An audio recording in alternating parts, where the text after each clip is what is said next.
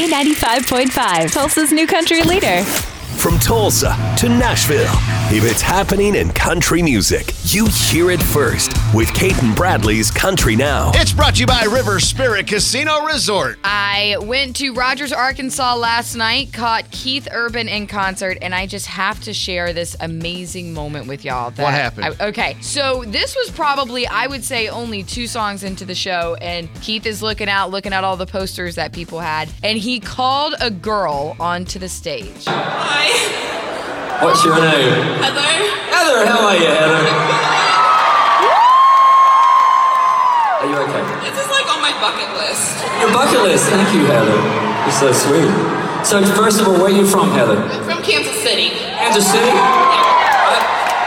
Kansas City in the house, and this right here is my therapist says KU shows are good for me. Why does she say that? Um, because you have helped me, like your music has helped me with my depression and my anxiety for my whole life, and uh, it's got me through some of the darkest times. that I've had. So she really, really likes you.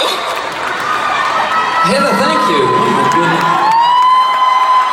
My therapist has uh, other things to say, but we won't go into that on the air. I just thought it was really sweet. Like, Yeah. you could tell that girl, he made her whole world Oh, for just sure. then. He's really good at those little moments there. Yes. and they're and they're real and they're and they're fun. He he's I've seen him so many times. I know that was your your first time seeing him, but he loves incorporating the audience into his shows. amazing to witness. Absolutely. You'll also get the chance to witness him if you missed it last night. Oklahoma City's Paycom Center, September 30th. Get your tickets if you haven't already. Yes, get him, grab him. Matt, I'm pretty certain that you didn't know this, but then again, sometimes you know some odd things about artists.